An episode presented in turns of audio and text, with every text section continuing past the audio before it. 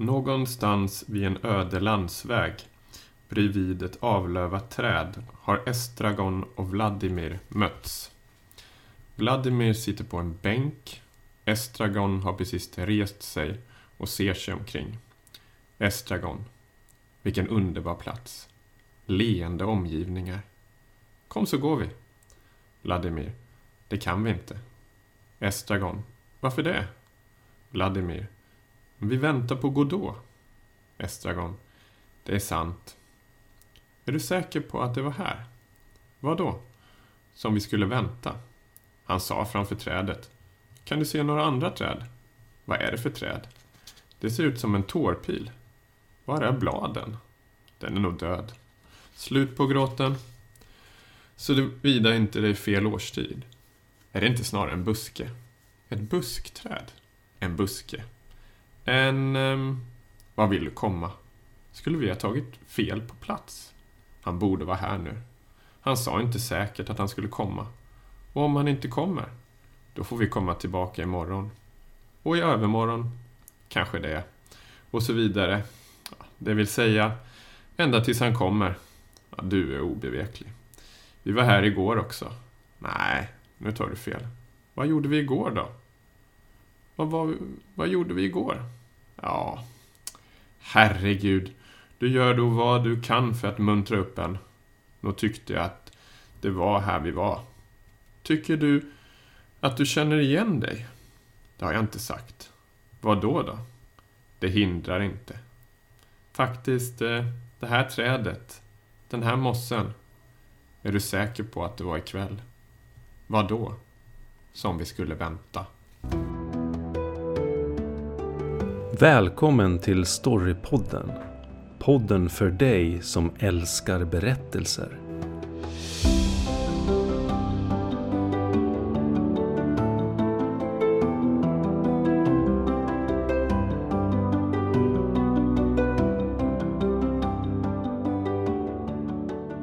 Idag ska vi prata om dialog i litteratur, film, tv och teater. Ja, och eh, det vi hörde först här var eh, en av eh, inledningarna i ett av världens ja, främsta eh, citerade eh, teaterverk och pjäser I väntan på Godot av Samuel Beckett.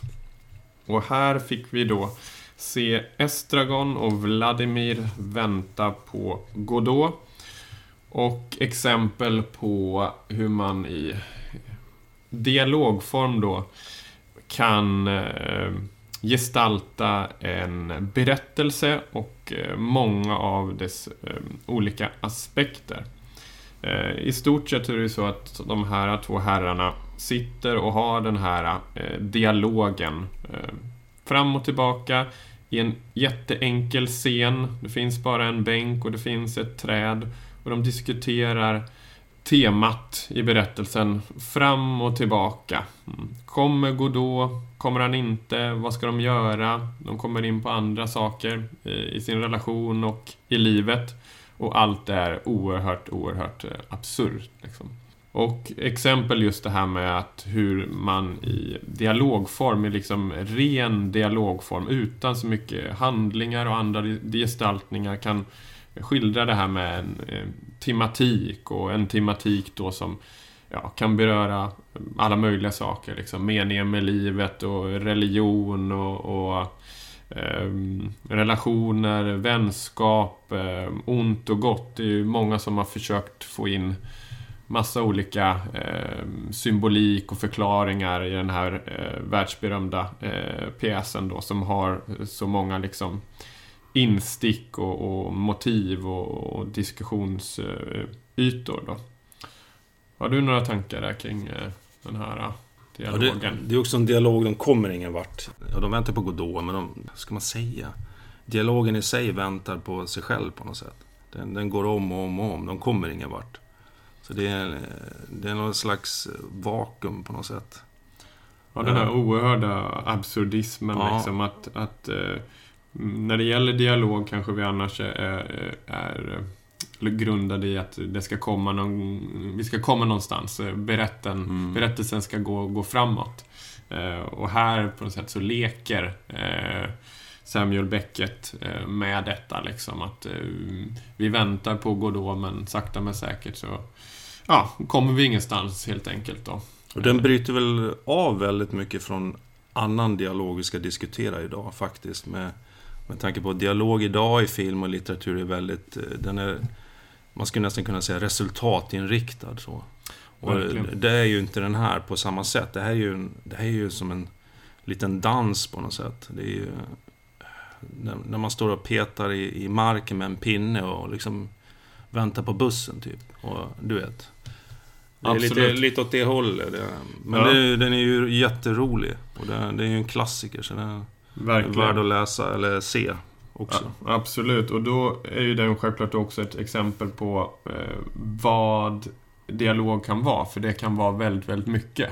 Exakt. Och nu i eh, det här programmet ska vi diskutera det lite mer. Ja, vi kan ju börja med vad är då en dialog? Och det är ju inte ett samtal som, som man har i verkligheten. I verkligheten så tar vi om väldigt mycket, vi gör pauser, vi avslutar kanske inte heller våra tankebanor ofta heller, utan vi, vi bryter av, vi liksom hoppar hit och dit. Och det, det funkar ju inte riktigt i ett litterärt verk så, eller i film så, eller tv eller teater. Då. Eh, en dialog är mer konfliktbaserad i, i ett sånt här verk. Vi har två eller fler karaktärer som, som vill olika saker och de, de har en viss diskussion eller ett bråk om det. Så. Och eh, eh, de har olika mål helt enkelt och vill olika saker oftast. Samtidigt som, som de har det här kortsiktiga målet i själva scenen, det de vill åt så att säga så måste den också avslöja deras karaktär. Vad är det för person egentligen? Var kommer den ifrån? Och vilket, vilket ordval, alltså utifrån orden personen använder kan vi kanske se vilken sorts person det här är. Är det en direktör eller är det en uteliggare eller vad som helst. Va? Så, att, så att alla har ju olika term, terminologier som, som man använder när man pratar. Så, så att det i sig är ju väldigt talande. Så. Och samtidigt så eh, bör ju kanske dialogen leda till någon sorts reaktion hos karaktärerna då. De har en liten clash, de bråkar lite grann och vad händer sen då liksom? Handlingen måste leda vidare och, eh, dra det här stora, den här stora röda tråden genom berättelsen. Alltså, en, man, man kan säga då, utifrån en författares eh, eh, liksom, perspektiv så måste man ju då känna till sina karaktärer utan innan. Man måste veta vad de vill i själva scenen då, och hur de skulle uttrycka sig och hur de kanske skulle föra sig i rummet också. Eh, man måste känna till vilka syften och liksom vilka, vilken sorts psykologi de har, hur de ställer sig till allting och hur de ställer sig också i förhållande till olika personer i, inom berättelsen. För de kanske pratar på ett sätt med en eh, person och på ett helt annat på en, eh, med en annan person. Så att det finns en dynamik mellan karaktärerna också som, som är som ett, vad ska man säga, ett nätverk på något sätt. Men det var väl lite om det då. Så Mm, och vi ska då ta upp eh, lite olika exempel eh, på dialog i, i film, tv, teater och i litteraturens värld. Eh, och, och så kommer vi också då liksom ta upp olika exempel som kanske betonar vissa aspekter extra av, av dialog. Liksom olika kanske typer. Vi har tagit upp det här nu med väntar på Godot som kanske berör tema en hel del extra tydligt. Vi kommer ta upp litterär dialog. Vi kommer ta upp eh, monolog. Vi kommer ta upp eh, eh, dialog inom tv och film. Vi kommer ta upp dialog som kanske betonar lite mer karaktärerna, hur de är. Vi kommer ta upp dialog som håller på lite extra med makt och konflikt. Och kommer ta upp dialog också som leker väldigt mycket det här med det, med det språkliga.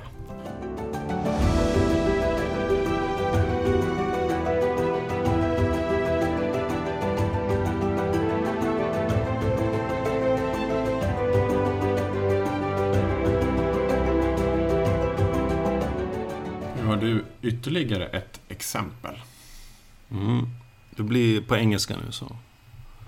We should start back. Garrett urged as the woods began to grow dark around them. The wildlings are dead. Do the dead frighten you? Sir Waymar Royce asked, with just a hint of a smile. Gary did not raise to the bait. He was an old man, past fifty, and he had seen the lordlings come and go. Dead is dead, he said. We have no business with the dead. Are they dead? Royce asked softly. What proof have we? Will saw them, Garrett said. If he says they are dead, that's proof enough for me. Will had known they would drag him into the quarrel sooner or later. He wished it had been later rather than sooner. My mother told me that dead men sing no songs, he put in. My wet nurse said the same thing, Will, Royce replied. Never believe anything you hear at a woman's tit. There are things to be learned even from the dead. His voice echoed, so too loud in the twilight forest. We have a long ride before us, Garrett pointed out. Eight days, maybe nine, and night is falling. Sir Waymar Royce glanced at the sky with disinterest. It does that every day about this time. Are you unmanned by the dark, Garrett? Och det var ur uh, Game of Thrones av uh, George eh, R.R. Martin. Uh, precis i inledningen, prologen. Vad kan man se här då? Man, man kan ju se någon slags maktstruktur här med Sir Waymar Royce och den här erfarna Garrett då. Alltså en ung spoling som försöker trycka till en, en liksom erfaren väktare då vid, vid, vid The Night Watch då. Eh, lite intressant sådär tycker jag. Och samtidigt som, som det händer så, så får man ju också fram väldigt snabbt eh, de olika karaktärerna och, och man känner nästan direkt. Det blir en tydlig bild av dem direkt. Han är väldigt, väldigt bra på det, eh, Martin. Eh, faktiskt värt att studera de här böckerna alltså. Och inte bara eh, tv-serien, utan böckerna, där kan man lära sig otroligt mycket. Och inte bara dialog, utan allt från cliffhangers till eh, liksom karaktärers eh, eh ska man säga, mål och liksom allt sånt där vad de vill och liksom hur, hur, hård, hur hårda de är mot varandra. Så när, när jag började skriva då, då kände jag liksom att jag, jag, var inte tillräckligt hård. Jag var lite rädd för att vara hård mot, alltså att de var, ja du vet vad jag menar. Att två karaktärer skulle, men det blir bara bra ju hårdare de är mot varandra, ju mer intressant är det på något sätt. Och det gör han jättebra, Martin. Han, det är ju rena kriget i, sin, i hans dialoger. Så vad tänker du om det? Jo, men jag håller med. Han sätter verkligen karaktärerna och de, de växer i dialogen också. Och exemplet som du tog här är ju verkligen sådär tydligt när det gäller då makt och relationerna dem emellan då där den här spolingen till adelspojke liksom har blivit befäl och, och är spydig mot den här erfarne liksom eh, äldre eh, mannen då inför den här eh, ja, de döda och vad som lurar där bakom då. makt och, och strukturer, hur, hur, man då använder sig av dialogen då och replikerna för att få fram det. Och hur, hur det ligger då en, en stor berättelse bakom dialogen. Va? Det är det som är så betydande ibland med dialogen att den får oss att, få se allt, alla de här lagren som finns bakom. Och det endast genom några liksom bokstäver på, på en sida i stort mm. sett. Alltså växer en, en värld där bakom då. Och det är också det här hur man jobbar med undertext då på olika sätt. Då, att man kanske säger en sak då men eh, så finns det mycket där under som man egentligen eh, tycker och, och, och tänker och, och, så då. Um, och det brukar ju ofta vara en sån där grej som man pratar om i manuskurser och skrivkurser att människor pratar ju inte alltid i, i eh, direkt vad de tycker och tänker. Liksom. Ja. Um, ehm, och, och, och framhäver sina be begär utan att man pratar en hel del i undertext. Man, man säger mm. en sak liksom. Ja. Eh, men egentligen så tycker man kanske ännu mer då. Eller liksom något helt annat. Liksom. Ja. Um, och, och, det är ju viktigt att, att, få fram i dialogen. Ibland kan det vara väldigt tydligt, behöver vara, men att jobba med undertext, och det är inte alltid det lättaste. Det, det är ju något som framhäver väldigt mycket och får det att bli, bli levande.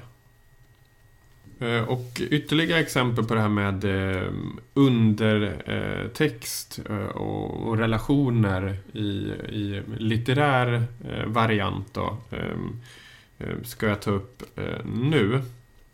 Och det är ett exempel då från en roman som kom för ett antal år sedan. Läser det här på baksidan. Ester Nilsson är poet och eh, essayist och en förnuftig människa i en förnuftig relation. En dag får hon en förfrågan om att hålla ett föredrag om konstnären Hugo Rask. I publiken sitter konstnären själv, hänförd, och de två möts för första gången efter föreläsningen. Ett slags kärlekshistoria inleds mellan Ester Nilsson och Hugo Rask, banal i sin enkla grymhet, storslagen i sin fullständiga hängivenhet.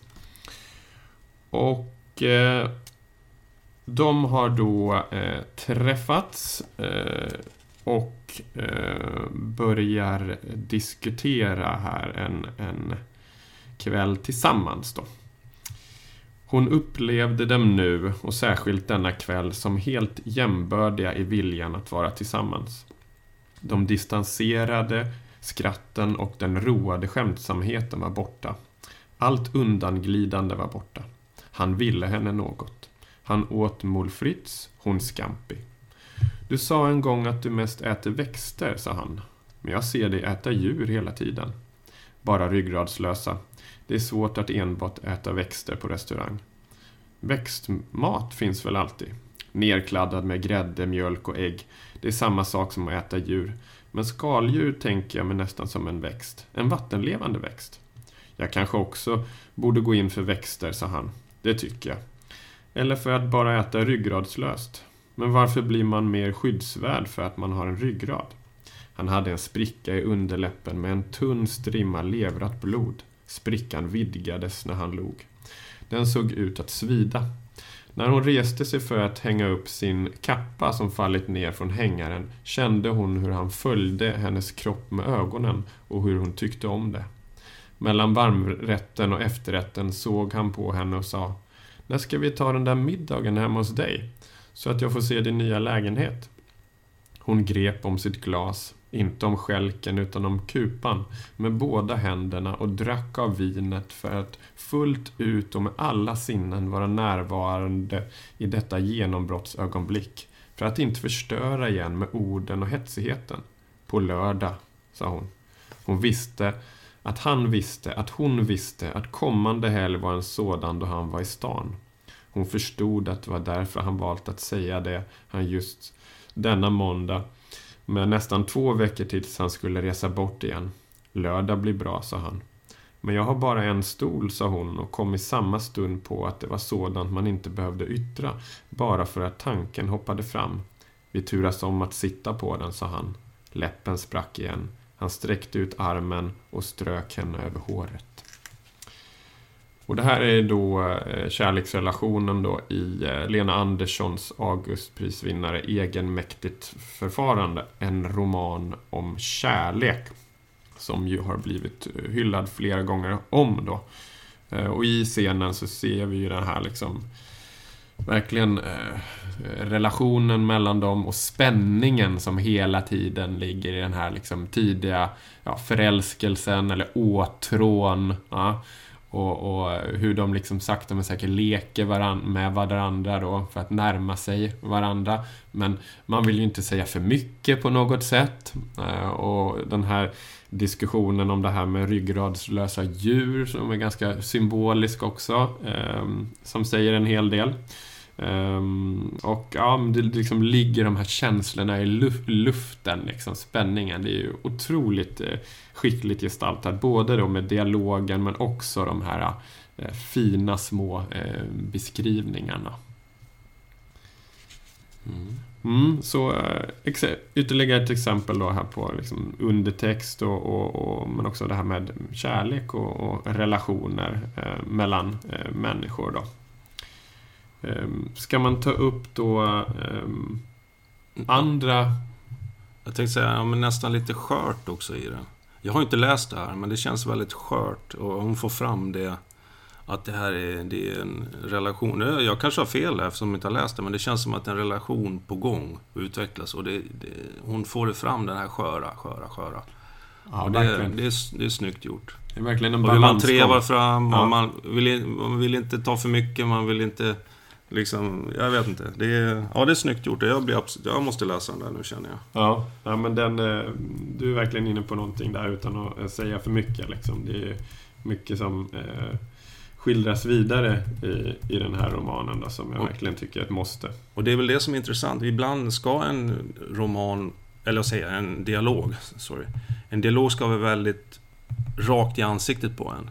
Den ska vara där, men, men ibland då ska den vara återhållsam. Och, då, och det, det säger mer. Och ibland kanske det bästa är att inte säga någonting. Ibland, det får man inte glömma, när man, man skriver att kanske det bästa är att inte säga någonting. För det, det i sig kan vara otroligt eh, liksom, effektfullt. Nu kommer, inte, nu kommer jag inte på några bra exempel bara för det, men, men eh, det finns ju lite. Visst.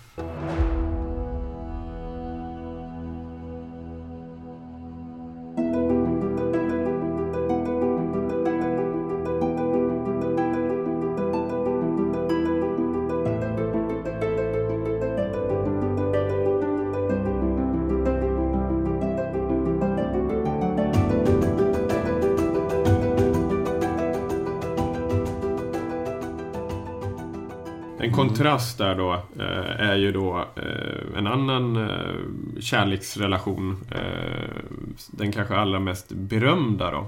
Om vi då ska liksom ta andra exempel på det här med dialog och kärleksrelationer då. Om man hoppar tillbaka ända till Shakespeare. Liksom, eh, dramatikens eh, mästare och, och teaterscenen då, och Romeo och Julia. Liksom. Då är det verkligen liksom eh, absolut inte undertext utan alla former av känslor direkt som, som kommer ut. Då.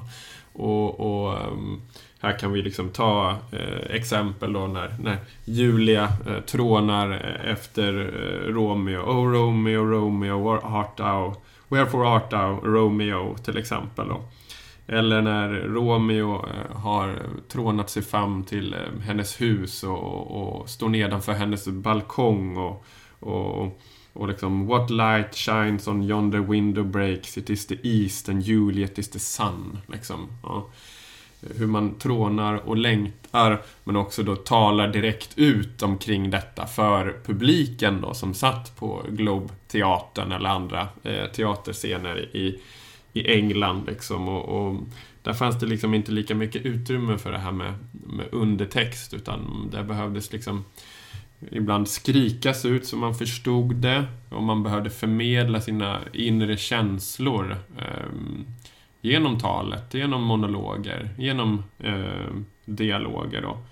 Men också då hur man också använder sig just av det litterära och språkliga och det fina och det konstnärliga för att också gripa tag och, och, och få oss att eh, bli intresserade och, och, och eh, bli tagna av, av eh, dialogen då.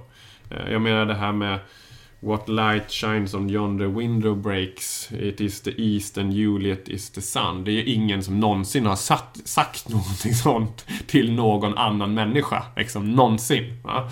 Eh, men eh, ehm, här är ju också det som, som eh, griper tag i oss, liksom, Shakespeares mästerliga språk. Jag undrar bara om, om det går lite... Eh, inte mode nästan, men att, att det har, dialogen har förändrats genom historien också. På Shakespeares tid var det kanske... Det var det mer deklarerande av känslor och... Eh, nej, för det var ju mycket teater liksom. Om, det, det var ju liksom direkt till publiken och då, som du säger, då skulle, det, då skulle man inte ha för mycket undertext. Eller man skulle, kan ju inte åtminstone vara som i egenmäktigt förfarande. Lite så här.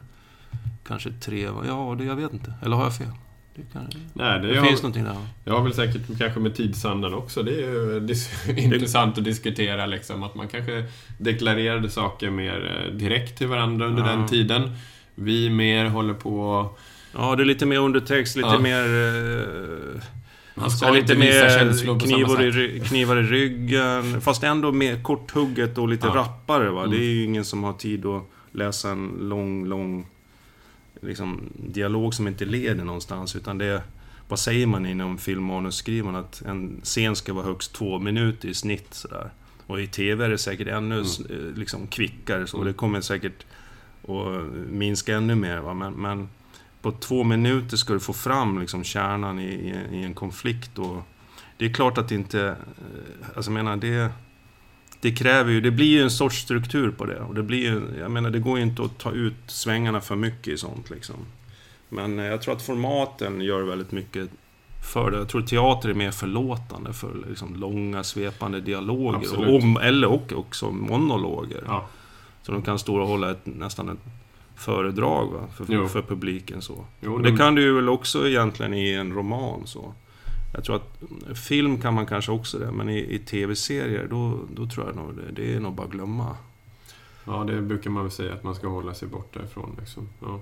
Men eh, jag tänkte på det här med tidsandan. Det kan ju göra med att liksom, förr i tiden kanske man var mer direkta eh, med varandra på något sätt och vi har blivit mer människor som är inbundna och man ska inte säga för mycket och man ska inte tappa ansikten utan man sakta men säkert säger man saker och ting mm. till varandra och vi, gömmer oss bakom ord eller något liknande. Jag vet inte. Det är bara man kanske gömmer spekulation. Sig, man kanske gömmer sig bakom jargong i alla fall. Ja. Och ett mm. visst sätt att prata och, ja. eller slang eller ja. något sånt där. Och en som är bra på just jargong tycker jag, det är ju Elmore Leonard. Eh, en av de här som man anser var en mästare på dialog också. Han, han skriver ju typiska sådana här eh, heist-romaner och lite eh, om mer eller mindre misslyckade och lyckade gangsters. Och oftast är det någon liten hustler som försöker få någon... Ah, skitsamma, men, men han, skriver, han skriver rolig dialog. Jag tänkte läsa en litet stycke ur La Brava av Elmore Leonard. Då. Precis i början, första kapitlet. Han har fotograferat i tre år. Titta på det han har gjort, sa Maurice. Kolla den här killen. Titta på hans pås, uttrycket. Vem påminner han om? Det ser ut som en gangster, sa kvinnan. Det är en gangster. Killen är hallick. Men det är inte det jag menar. Kolla den här. Exotisk dansös bakom scenen. Påminner om någon? Flickan? Skärp dig, Evelyn. Bilden. Känslan han får fram. Flickan som försöker se vacker ut och visar upp sina företräden. Och de är ju inte så dåliga. Men titta på låsen, det glittriga skräpet, det tarvliga kattguldet. Vill du att jag ska säga Diane Arbus? Jag vill att du ska säga Diane Arbus, det vore snällt. Jag vill att du ska säga Dwayne Michaels, Danny Lyon. Jag vill att du ska säga Vinogrand, Lee Friedlander. Du kan kanske tänka dig tillbaka några år. Jag skulle väldigt gärna vilja att du sa Walker Evans också. Din gamle kompis. För länge, länge sen. Till och med före din tid. Passa dig, sa Evelyn och lät blicken vandra över de svartvita 18x24 kopiorna som låg utspridda och blänkte i det fluorescerande ljuset över arbetsbordet. Inte så illa, sa Evelyn. Morris suckade. Han hade lyckats fånga hennes intresse. Han har blick, Evelyn. Han har instinkt och han är inte rädd för att kliva fram och trycka av. Jag ska berätta något mer. Han har mer talang än jag har efter 60 års fotograferande. Han har kanske plåtat i fyra. Evelyn sa. Låt oss se, hur gammal blir du då, Maury? Fortfarande 79? Antagligen ytterligare ett par år, sa Maurice. Tills jag tröttnar. Och så, så börjar La Brava av eh, Elmore Leonard. En eh, vad ska man säga, vad, vad, säger man om den dialogen? Alltså ganska talspråkig. Den mm. är inte så höglitterär. Utan han är ju känd för det. Han får in eh, liksom eh, mycket jargong, mycket slang. Så lite mer som... Man får den känslan, i alla fall illusionen av att det är så folk pratar på gatan kanske. Och det känns ju autentiskt. Han är ju nog ute efter en väldigt autentisk känsla. Han har ju han har ju någonting han kallar eh, microwave eh, writing. Där han i stort sett bara klipper bort de här tråkiga avsnitten i, i, i sina berättelser och bara tar det här där, där det är väldigt intressant på något sätt. Han skrev ju också Get Shorty bland annat och Stick tror jag den heter. Get Shorty blev ju film sen med, vad var det? John Travolta va? Ja. Bland annat. Ja. Ja, men en intressant författare med riktigt bra dialoger och det är väl kanske värt att kolla upp om man är intresserad.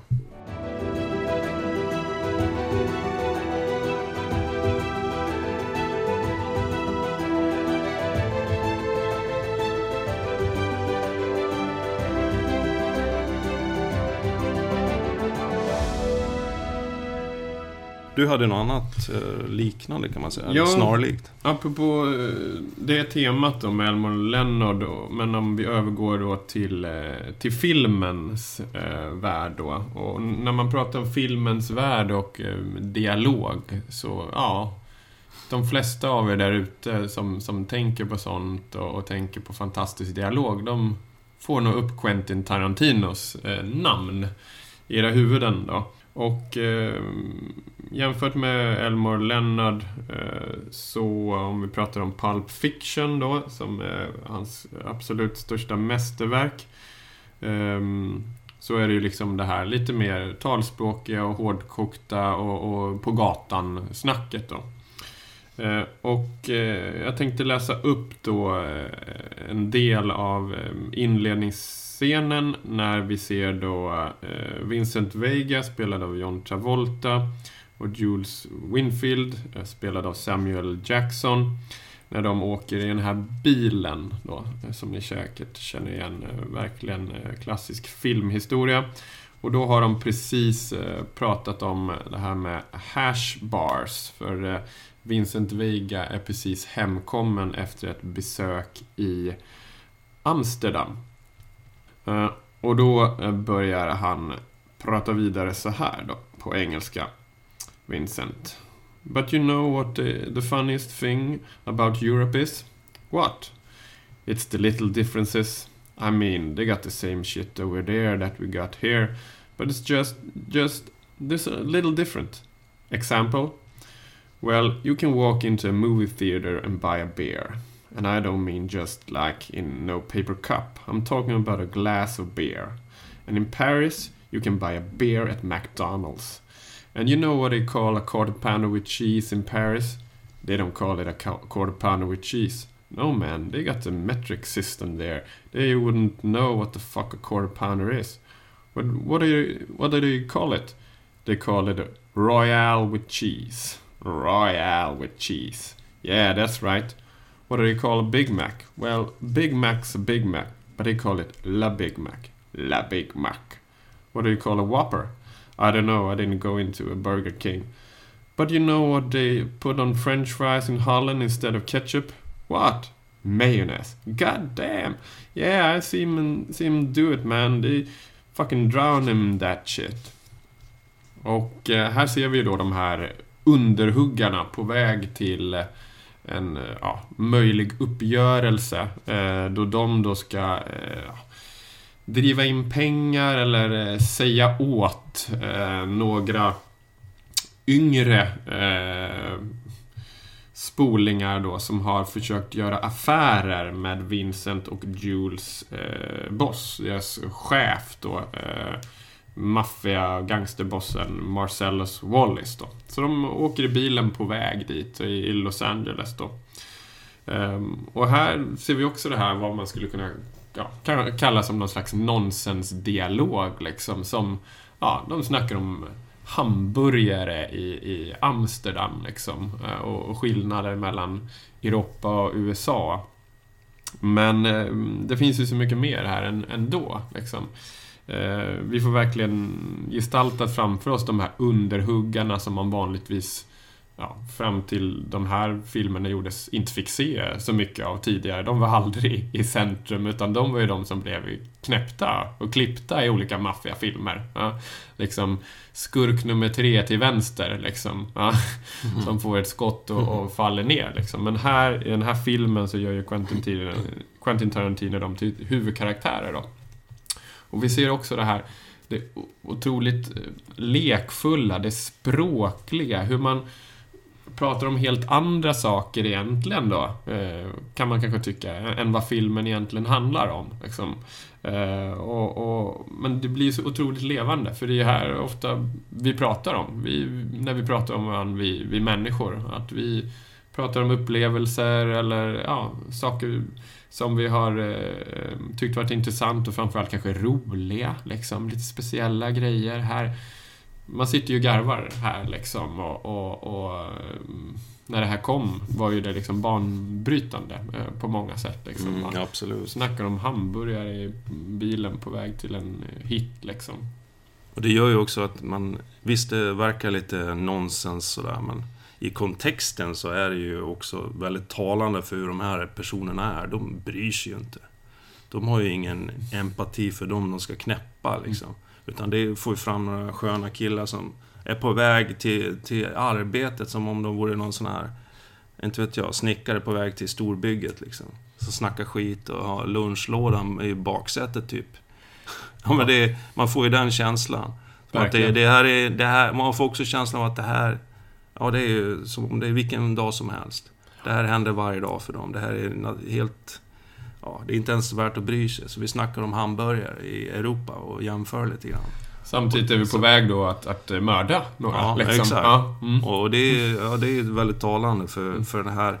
För det här eh, eller vad man tror i alla fall, som, som när man inte är insatt i den kriminella världen. Att det är så här det funkar liksom. och det är coolt också, det är kul. Man, man, man garvar och... Mm. Fan vilka jävla typer, tänker man liksom. Men, men det gör också att man dras in i deras värld. Man, man vill veta lite mer om de här. Ja, det är ju verkligen karaktärsbyggande och gestaltande, den här dialogen. Verkligen. Och det blir otroligt eh, levande. Ehm, och eh, ja, det är ju ett, ett kännetecken för, för Quentin Tarantino att eh, ha en sån här dialog då som ja, på ytan sett då handlar om eller diskuterar helt andra eh, saker och ting. Liksom, i, I populärkulturen ofta. Väldigt mycket populärkulturella eh, referenser och väldigt mycket lek med ord. De här uttrycken och citaten är ju hur många som helst som har blivit berömda från Quentin Tarantinos eh, filmer. Liksom, ja, som också sticker ut. Att det här språkliga blir så underhållande i sig då.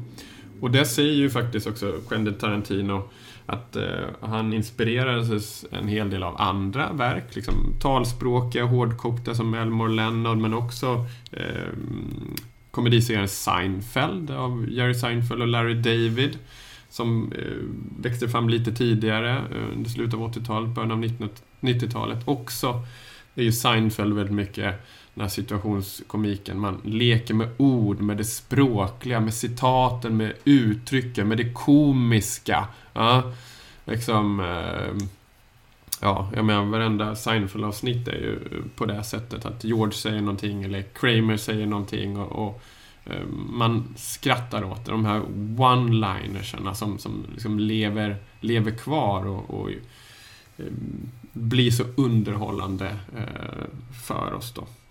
Så eh, ja, eh, Tarantino självklart en mästare och, och, och Seinfeld där också. Eh, det mästerliga i det, det språkliga eh, som, som dialogen också väldigt mycket kan vara.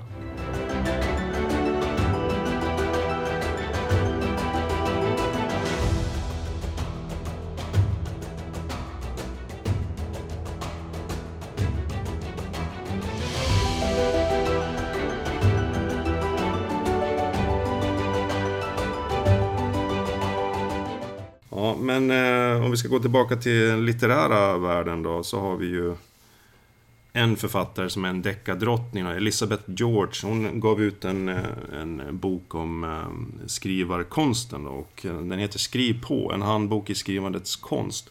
Och hon har en metod som jag tycker är lite intressant. Så hon kallar den eh, MUTH, eller M-U-T-H. Som står för Metod för att undvika talande huvud.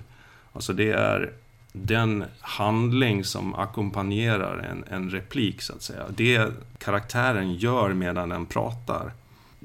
Den, liksom, den metoden ska då, enligt henne, minimera risken för att det bara blir två eller tre eller flera huvuden som bara pratar. Att det är replik på replik på replik och ingenting händer egentligen i scenen. Och, och, eh, och om man gör det här på ett bra sätt, liksom klokt, så säger det mycket om personen då som, som gör den här saken. Eh, det kan till exempel innehålla, innehålla information, så man kan få in en hel del exposition, som man säger i filmens värld, på det sättet. Va? Eh, den kan också användas som metafor för, för något annat. Liksom. Och den kan gestalta saker som, som man kanske inte får med annars i berättelsen. Liksom, på, på en nivå. Eh, så, att, så att hon lyssnar väldigt mycket på sin kropp där när hon skriver en, en sån här en muth. Så när hon känner att hon får till en riktigt bra sådan, då, då, då känns det i magen, skriver hon. Så att jag tycker den här är, den är värd att kolla upp. Elisabeth George, skriv på. Den är bra faktiskt. Eh, det är lite skrivartips då. Eh, hade du något du tänkte på där? Ja, men jag tänkte på det här med talande huvuden. Att, att det är liksom en fälla som finns. Uh, när man börjar skriva scener med dialog i och har en tanke om de här karaktärerna som, som man ska gestalta. Att det bara blir liksom att den ena säger en sak och den andra säger motsatt sak. Och sen liksom säger A en grej och sen säger B en grej och sen säger A en mm. grej och sen B mm. en grej och sen A och B och sen ja, är liksom scenen eller dialogen slut och den ledde till att eh, A gick, gick därifrån. Liksom. Och redan från början hade de liksom helt olika, olika synsätt på saker och ting. Men att det blir kanske ganska platt ibland. Det riskerar att bli ganska platt om man börjar från något slags mm, status quo och har då mm, olika... Eh, A har en synpunkt och B har en synpunkt. Och sen bara låter dem liksom boxas lite mot varandra. Utan det blir ju ännu mer levande om man gör lite mer. Och det är det hon är inne på här. Att liksom att det finns ju fantastiska scener där ute och dialog där ute när helt plötsligt så börjar A trycka lite extra på Bs smärtpunkter och börjar hitta dess mm. behov och brister och begär. Och då börjar B slå tillbaka ännu mer och visa sitt rätta jag. Ja, och skickar iväg någonting mm. mot A och trycker mm. på den mm. smärtpunkten. Och så skickas det tillbaka. Mm. Eskalerar. Helt, det eskalerar. Och helt plötsligt eh, berättar B en hemlighet för A. Och, mm. och för oss läsare mm. eller tittare. Som får A att välta över stolen och liksom... Ja, och så blir det kaos. Och så... Ja, att man jobbar Precis. lite mer med, med det på något sätt. Och det kan inte vara så i varje scen kanske, men att man försöker liksom hitta de här smärtpunkterna, studsa, peta lite. Ja, eh, och se ibland vad som händer. Som författare ibland kan man ju börja på ett sätt och sen bara nästan blunda, börja skriva och se vad som mm. händer. Ja, då kan helt plötsligt karaktärerna utvecklas på helt annat sätt än vad man kanske mm. inledningsvis har trott. Liksom. En, så, en sak jag tycker är synd i, i sådana här verk, det är att man ser inte så mycket missförstående. Alltså att man missförstår varandra. Sen när någon säger en sak och så eh, tror den andra att den har sagt något helt annat. Det, det, är inte så vanligt, men det är ganska kul. Det kan bli eh, liksom komiskt på något sätt. Men det kan också bli allvarligt. Så att jag, eh, jag vet inte, fler missförståelser i litteratur och film, det hade varit kul faktiskt. Ja, men om vi rundar av här då lite grann, så har vi pratat mycket om dialog. Det finns jättemycket att säga om dialog. Vi kommer lägga upp en del eh, Eh, länkar på vår hemsida, storypodden.se, så kolla upp eh, sidan länkar där. Eh, men i litteratur då så har man ju möjligheten att inte bara liksom skriva replikerna utan även kanske tankegångar och få in fakta på det sättet. Vad som som bygger hela världen på det sättet. Och man kan även ha vad man kallar direkt anföring och indirekt anföring.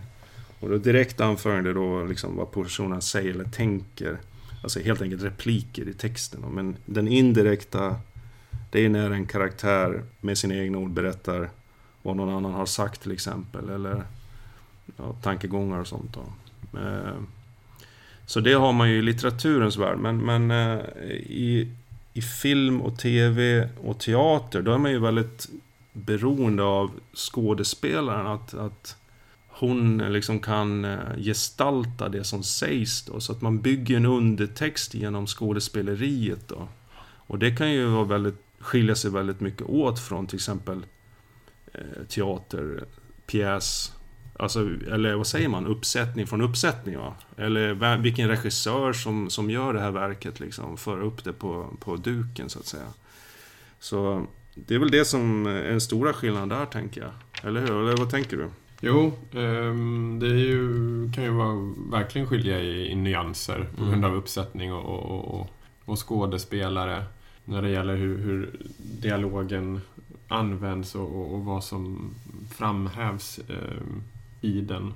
Så är det väl. Mm. För att sammanfatta då, alltså, vad, en dialog, vad är en dialog? Det är då en liten konflikt kanske mellan eh, två eller flera karaktärer. Den visar karaktärernas personligheter, vad de vill, vilket mål de har i just den scenen. Eh, den leder också vidare till en, en handling kanske ofta. Eller någon slags reflektion också. Och det kan ju bli ett trauma också för en person som gör att de utvecklas vidare på något sätt.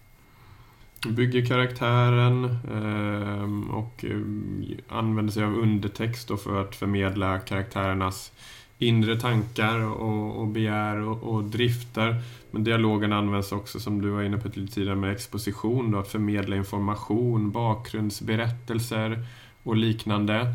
Ehm, till exempel är ju det kanske ännu extra viktigt i, i tv och film då, där man inte alltid har eh, samma sätt att eh, be- berätta på massa sidor som i en bok om, om eh, någon lång bakgrundshistoria utan då måste man få in i repliker ibland liksom. Mm. Lite Mm. exposition och, och, och bakgrundshistoria om var någon kommer ifrån eller något liknande då. Men sen kan ju då dialogen då också vara på olika sätt då, utifrån format, olika, eh, ge exempel då och trycka extra på undertext, karaktär, ehm, relationer, makt, konflikt, exposition Mm. Mm. och så vidare.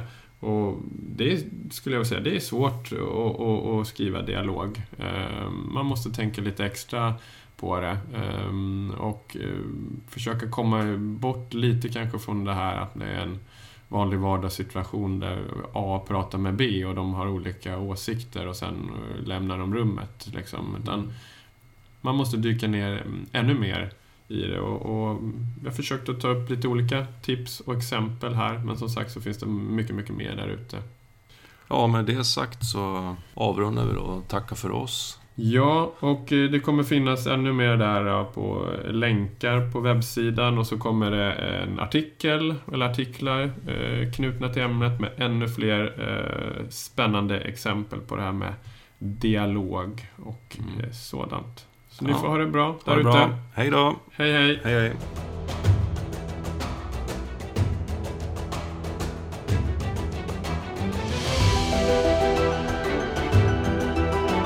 Du har lyssnat på Storypodden med Rickard Eklund och Olof Tiderman. Fler avsnitt, mer info och tips hittar du på www.storypodden.se. Vi finns även på sociala medier i form av Facebook, Twitter och Instagram.